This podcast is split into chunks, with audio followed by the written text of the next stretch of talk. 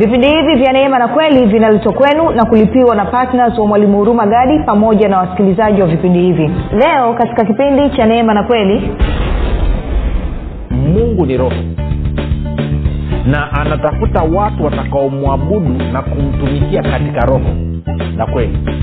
Na kwa maana hiyo mahusiano yetu na mungu ni katika roho ndio maana tuna kitu kinaitwa ushirika wa roho mtakatifu fellowship of the holy spirit. Kwamba tunafanya ushirika na mungu katika roho. Ndio maana bibilia anasema enendeni katika roho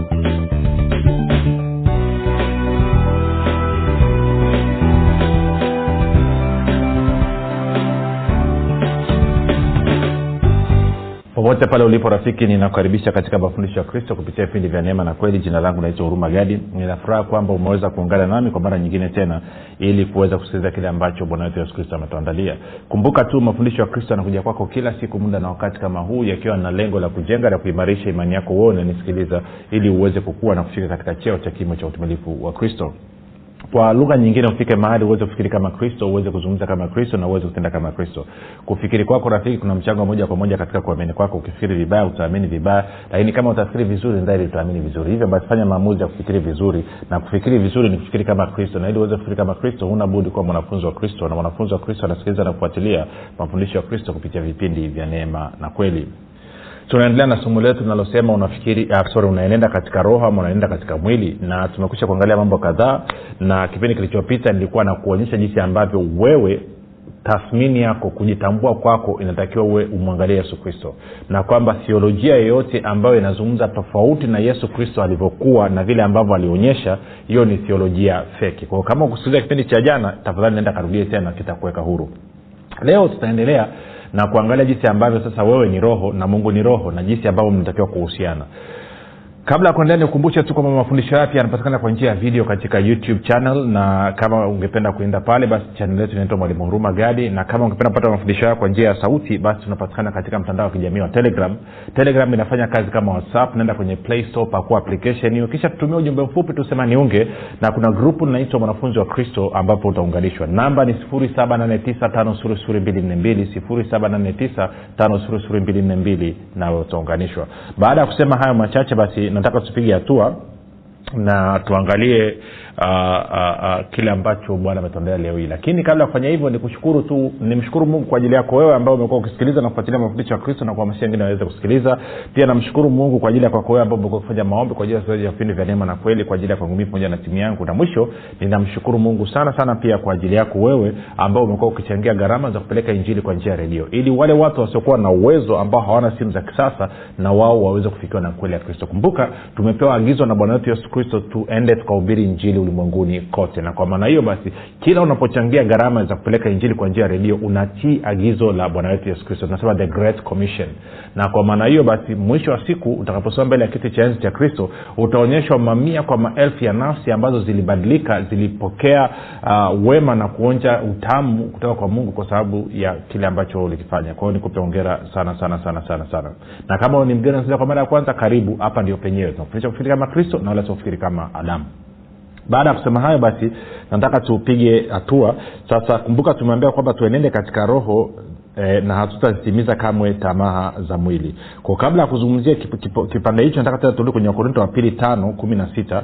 E, jana tulikuwa tumeanza kuzungumza jambo fulani fulani alafu nikakata mitaa fulani ndio nataka tuende vizuri tupige hatua anasema wakorinto wa pili tano kumi na sita anasema hata imekuwa sisi tangu sasa hatumjui mtu awaye yote kwa jinsi ya mwili ingawa sisi tumemtambua kristo kwa jinsi ya mwili lakini sasa hatumtambui hivi tena.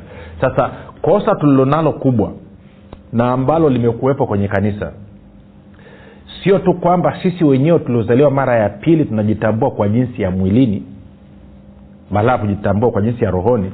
Lakini pia hata watu wengine tukiwaangalia tunawatambua kwa jinsi ya mwilini badala ya kuwatambua kwa jinsi ya rohoni. Sasa kuna kuna kitu hapa anavyosema hata imekuwa ha, hazungumzii hazungumzii nini. Hii hata imekuwa eh, kwa kiingereza anasema if anyone sio sio condition sio sharti ni hitimisho ni conclusion. Kwao kwa sababu gani?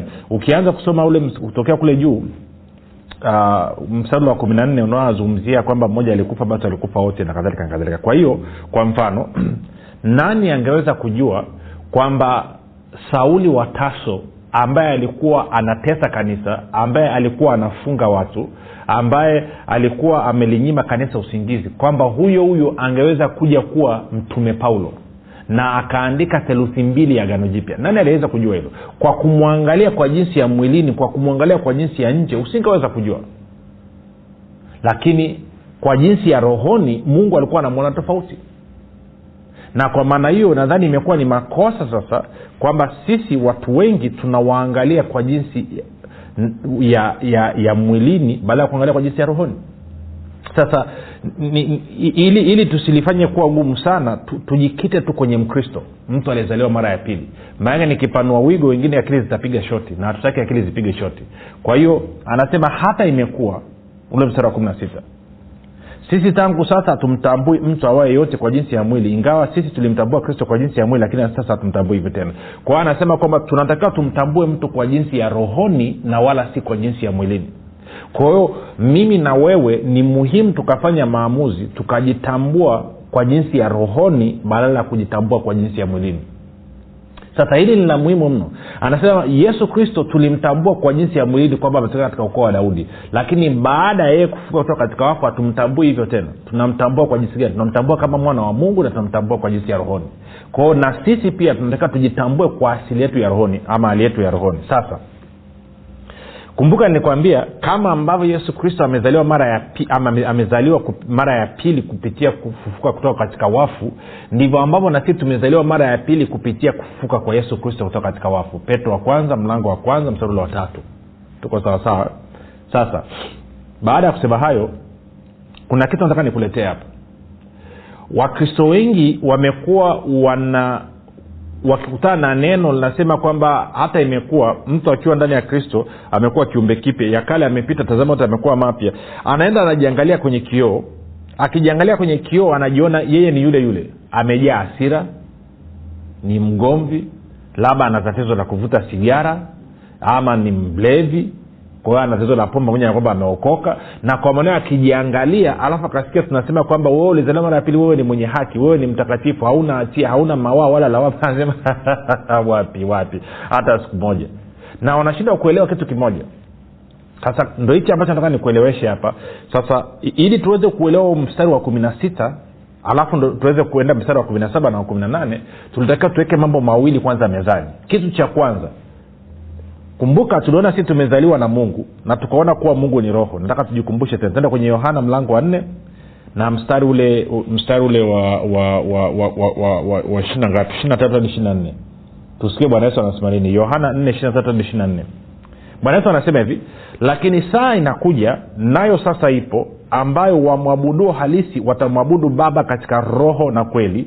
Kwa maana baba watafuta watu kama hao wamwabudu. Ishirina nne. Mungu ni roho nao wamwabuduo yeye imewapasa kumwabudu katika roho na kweli. Kwa hiyo anasema mungu ni roho nao wamwabuduo. Wa, na neno kuabudu pia tafsiri nyingine huwa zinatafsiri neno kutumikia. Kwa maanaake ni kwamba tunatakiwa tumwabudu na kumtumikia mungu katika roho.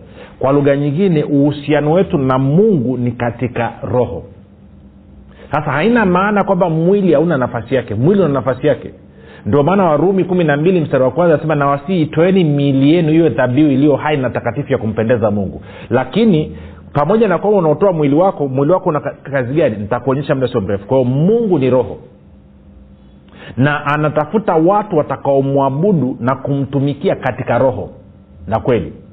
Na kwa maana hiyo mahusiano yetu na mungu ni katika roho ndio maana tuna kitu kinaitwa ushirika wa roho mtakatifu fellowship of the holy spirit. Kwamba tunafanya ushirika na mungu katika roho. Ndio maana bibilia inasema enendeni katika roho. Hamtazitimiza kama tamaa za mwili. Kwao shika hilo. Kwao mungu ni roho na anahusiana na sisi katika roho. Kamata hilo kichwani. Alafu tende kwenye wathesalonike wa kwanza. Mlango wa tano. Mstari ule wa ishiri na tatu lakini niruhusu nisome kwenye bibilia ya tafsiri ya neno kwa sababu amepangilia vizuri. Bibilia ya neno anasema hivi mungu mwenyewe mungu wa amani awatakase ninyi kabisa nanyi muhifadhiwe roho zenu nafsi zenu na miili yenu bila kuwa na lawama katika bwana wetu yesu kristo. Kwa hiyo anasema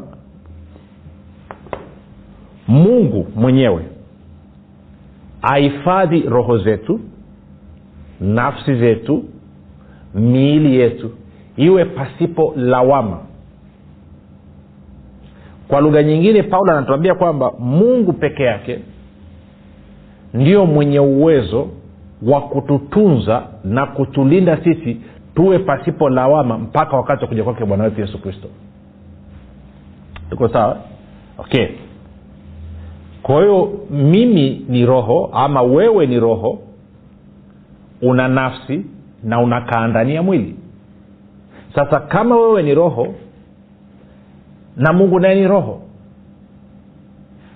na mahusiano na mungu ni katika roho ndio maana yakobo 226 ukisoma yakobo 226 anasema kama vile imani pasipo matendo imekufa basi na mwili nao pasipo roho mwili umekufa okay, tukasome pale sema tu harakaraka hapa tunaweza ka wengine wasiende kuisoma. Twende yakobo. Yakobo mlango ule wa pili mstari ule wa ishiri na sita. Anasema hivi maana kama vile mwili pasipo roho umekufa vivyo hivyo na imani pasipo matendo imekufa. Kwa hiyo anasema mwili pasipo roho umekufa. Sasa kuna vitu kadhaa nataka tuviangalie hapa. Roho ndiyo inayotia uzima mwili roho yako rafiki ikitoka nje ya mwili anasema huo mwili unakuwa umekufa. Na na mimi sijui katika historia ya maisha yako uh, kama umewahi kupata fursa ya kugusa maiti. Kwa sisi ambao tumewahi kupata fursa ya kugusa maiti maiti huwa ni ya baridi. Baridi baridi kabisa sio kwa sababu vimewekwa kwenye friji ni baridi. Kwamba roho ya mtu inapotoka ndani ya mwili baada ya muda ule mwili unakuwa wa baridi. Na hapo linakuja swali moja la msingi. Kinachotia joto ule mwili ni nini? Utagundua kwamba kinachotia joto ule mwili ni roho. Na kwa maana hiyo ina maana kinachotia pia uhai ule mwili ni roho roho ikitoka nje ya mwili mwili unadondoka hapo unakuwa hauna kazi tena. Huwezi kutembea huwezi kuongea huwezi kufanya chochote. Na kwa maana hiyo kama roho ndiyo inayotia joto mwili na roho ikitoka nje mwili unadondoka unakakamaa ina maana pia viungo vyote vya mwili vinaendeshwa na nini? Vinaendeshwa na roho. Na kwa maana hiyo basi halisi ni roho. Kwa lugha nyingine mimi naongea na wewe hapa roho yangu ikitoka nje ya huu mwili huu mwili hauwezi ukaongea na wewe. Hii sauti unayoisikia yes imetoka katika mwili wangu lakini nakuhakikishia haya maneno natamka ni kwa sababu roho yangu iko ndani ya huu mwili. Roho ikitoka nje ya mwili mwili unakuwa hauna kazi tena. Na kwa maana hiyo inakupa picha sasa kwamba mtu halisi ni roho. Na mungu naye ni roho. Na anasema tunamwabudu na kumtumikia mungu katika roho. Na kwa sababu hiyo mungu anapohusiana na sisi na sisi tunapohusiana na mungu tunahusiana katika roho. Sasa mimi na wewe tulipozaliwa mara ya pili sasa kuanzia hapa nisikize vizuri sana. Mimi na wewe tulipozaliwa mara ya pili kuna mambo kadhaa tunatakiwa tuyajue. Kitu cha kwanza kama nilivyokuambia bibilia tuliona wazi kabisa. Inasema kwamba alikuja kwa walio wake lakini walio wake hawakumpokea. Bali wale wote waliompokea aliwapa uwezo wa kufanyika kuwa wana. Ndio wale waliozaliwa si kwa mapenzi ya mwili si kwa mapenzi ya damu bali ni kwa mapenzi yake mungu. Hiyo ni injili ya yohana mlango wa kwanza nadhani mstari ule wa kumi na moja ukianza kwenda mpaka wa kumi na tatu. Na tukaona bwana yesu anasema upepo huvuma kokote uendako. Hujuu unapotoka wala unakokwenda alafu anasema ndivyo ilivyo na hali yake mtu aliyezaliwa na roho. Kwao sisi tumezaliwa mara ya pili na roho na neno la mungu. Kama ilivyokuwa kwa yesu kristo. Tuliangalia hicho nadhani kipindi cha, cha tatu wakati tunakiangalia. Na kwa sababu hiyo basi tulivyozaliwa mara ya pili kuna vitu kadhaa nataka tuviangalie sasa. Twende kwenye warumi nane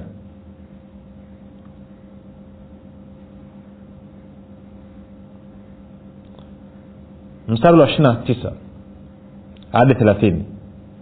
Inatupa picha ya mungu alikusudia nini kuhusu sisi.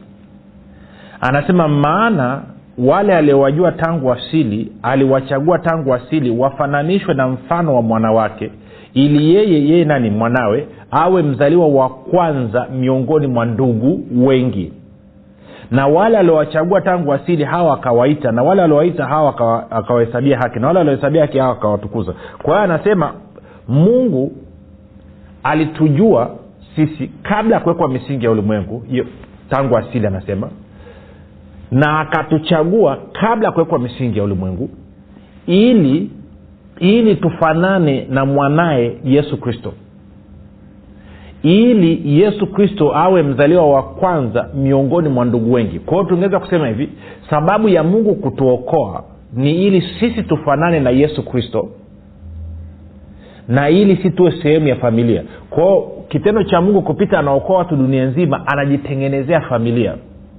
Familia ambayo watoto wote wanafanana na kaka yao mkubwa yesu kristo sasa anasema ili mimi na wewe tuweze kufanana na yesu kristo ilibidi atuhesabie haki na kututukuza. Sasa nitaongeza pointi nyingine mbili hivi ambazo zitatusaidia mistari miwili alafu tutaweka hitimisho fulani. Twende kwenye waefeso kwanza. Waefeso ama nianzia wakolosai kwanza. Tuanze na wakolosai mlango wa kwanza. Kwa ajili ya kuokoa muda nitaenda ule mstari wa ishiri na moja na wa ishiri na mbili moja kwa moja. Anasema na ninyi mliokuwa hapo kwanza mmefarikishwa tena adui ama mmegombana ama mmetengwa na mungu. Huu mstari unakuaga mgumu. Moja nikusomee mstari wa ishiri moja kwenye bibilia ya neno. Itaeleweka zaidi.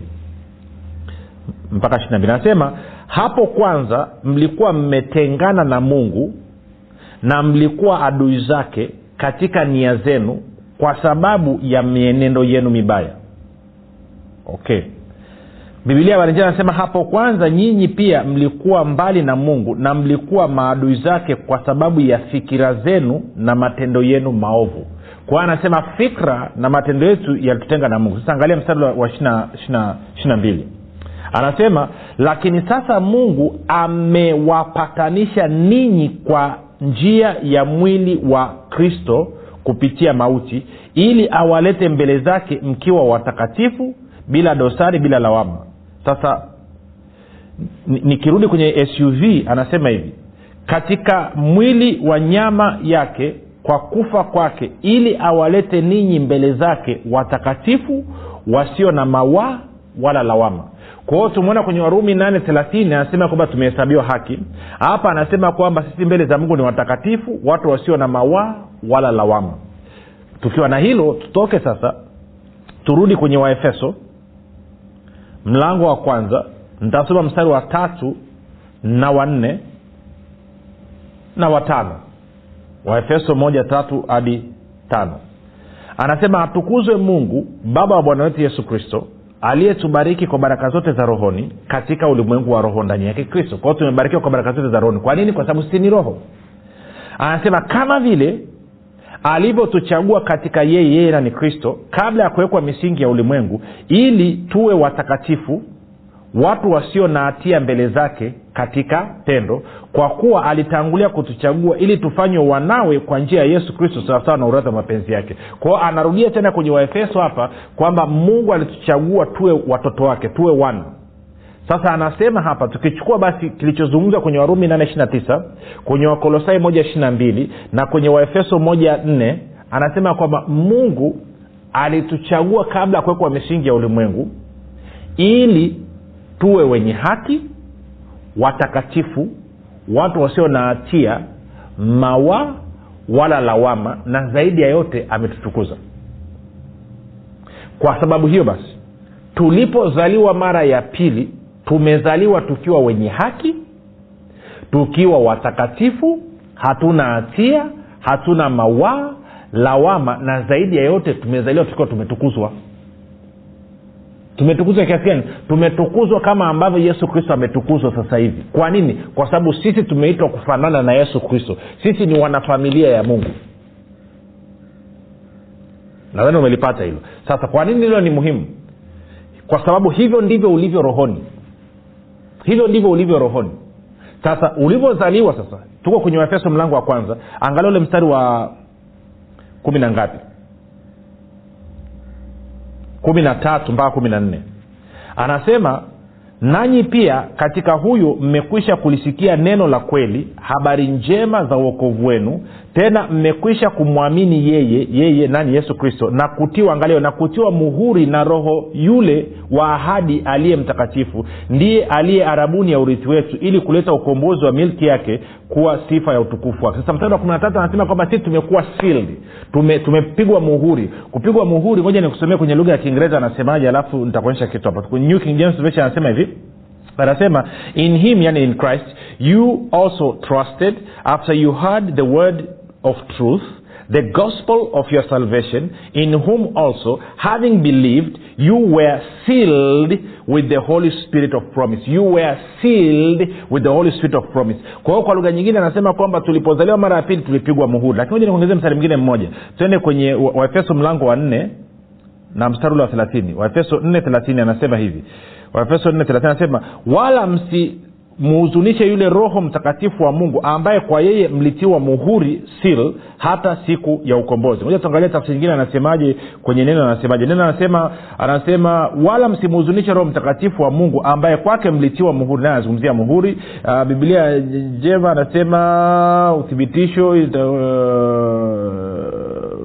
tku anasemaje bado anazungumzia kupigwa muhuri. Alafu twende kwenye kwenye e, wakorinto wa pili. Wakorinto wa pili mlango wa kwanza na mstari ule wa ishiri na mbili. Wakorinto wa pili mlango wa kwanza mstari wa ishiri na mbili. Anasema hivi anasema naye ndiye ali okay, nianze mstari wa ishiri moja mpaka ishiri na mbili. Anasema basi yeye atufanyaye imara pamoja nanyi katika kristo na kututia mafuta ni mungu. Naye ndiye aliyetutia muhuri akatupa arabuni ya roho mioyoni mwetu. Kwa hiyo anasema kwamba mungu ndiye ametupiga muhuri. Sasa muhuri maanaake ni kwa, lugha ya kiingereza ni siri sasa nikuelezee kama umewahi kununua simu eh, umenunua labda simu ama umenunua kitu kingine chochote utakuta kimewekwa ndani ya mfuko wa nailoni. Maanake kimesiribu kiko ndani ya inabidi uchane ule mfuko. Maanake kimekuwa sealed kimefunikwa kimefungwa kimezibwa kime, kime kimezungushiwa uzio. Tunaenda sawasawa kwa hiyo sorry. Na hata saa ingine nguo tunazonunua dukani of course kutoa nguo ya mtumba na nguo ya mchina. Lakini nguo nyingi zamani zilikuwa zikija nakuta ziko ndani ya nailoni zimewekwa ndani ya mfuko wa nailoni zimekuwa sealed zimefungwa. Lakini pia nakumbuka wakati unafanya mitihani ya ya, ya ya ya shule ya msingi na hata sekondari yule msimamizi wa mtihani alikuwa anakuja na ule mfuko ile bahasha ambayo imeweka mitihani ndani kwao anatuonyesha anaita mwanafunzi mmoja aje aangalie kwamba imewekewa muhuri kwamba maanake imefungwa imekuwa sealed. Na kwa hiyo anatuonyesha tunakagua kweli muhuri umekuwa sealed alafu anafungua. Anatoa ile mitihani ndani ya ile bahasha kwa hiyo ile mitihani imekuwa sealed imewekwa muhuri imezungushiwa imefunikwa. Kwa hiyo na sisi tulivyozaliwa mara ya pili tumezaliwa tukiwa wenye haki tukiwa watakatifu hatuna hatia hatuna mawaa wala lawama. Na zaidi yote tumetukuzwa na kwa sababu hiyo tukazungushiwa muhuri wa roho mtakatifu. Kwa lugha nyingine roho zetu zimezungushiwa roho mtakatifu. Kwa hiyo hakuna kitu chochote kinachoweza kutugusa. Ndio maana wathesalonike wa kwanza tano ishiri anasema mungu awahifadhi ninyi. Tuko sawasawa. Kwa hiyo roho yako rafiki iko complete inafanana na yesu kristo. Na umezungushiwa uzio wa roho mtakatifu you are protected unalindwa na roho mtakatifu. Kwao hakuna kitu chochote kinachoweza kupenya kumpita roho mtakatifu kikakufikia wewe. Na kumbuka mungu ni roho na wewe ni roho na mungu anahusiana na wewe katika roho. Ndio maana masaa ishirini na manne mungu akikuangalia anakuona kuwa wewe ni mwenye haki wewe ni mtakatifu hauna hatia hauna mawaa wala lawama. Na zaidi ya yote anakuona wewe umetukuzwa. Kwa nini? Kwa sababu umetukuzwa pamoja na yesu kristo na umeketi mkono wake wa kuume. Kwao hilo ulishike sana. Ukianza kulijua hili itakusaidia. Kwa hiyo inawezekana ukawa umeamka inawezekana ukuamka asubuhi kuomba inawezekana una wiki nzima inawezekana umefanya vituko na inawezekana jana umempa trafiki kitu kidogo na kwa maana unajisikia lakini ngoja nikwambia kitu roho yako iko intact.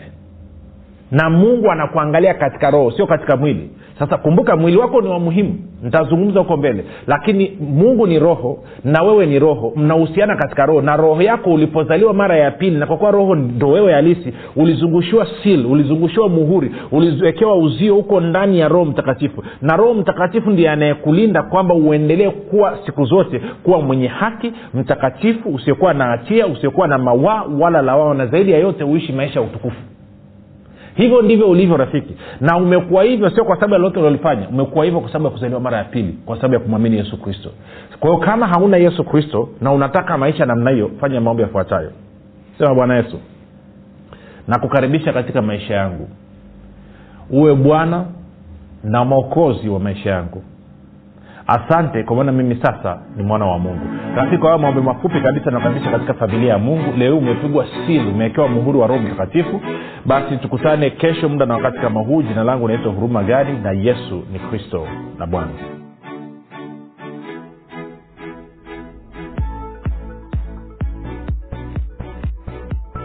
piga simu sasa kuweka oda ya kitabu kipya cha mwalimu huruma gadi kinachoitwa imani makini. Ili kuweka oda yako piga simu sasa. 7895242 au 6735242 au 7645242 jifunze siri ya ulinzi ushindi na mafanikio kupitia kitabu hiki cha imani makini. Kati ya mambo ambayo mwalimu huruma gadi amefundisha ndani ya kitabu hiki cha imani makini ni utendaji kazi wa imani sheria ya imani adui wa imani na tofauti ya imani thabiti na imani dhaifu. Na pia ametoa mifano mbalimbali mbali ya matumizi ya imani. Piga simu sasa kuweka oda ya kitabu hiki cha imani makini kwa kupitia namba 7895242 au 6735242 au 7645242 imani makini siri ya ulinzi ushindi na mafanikio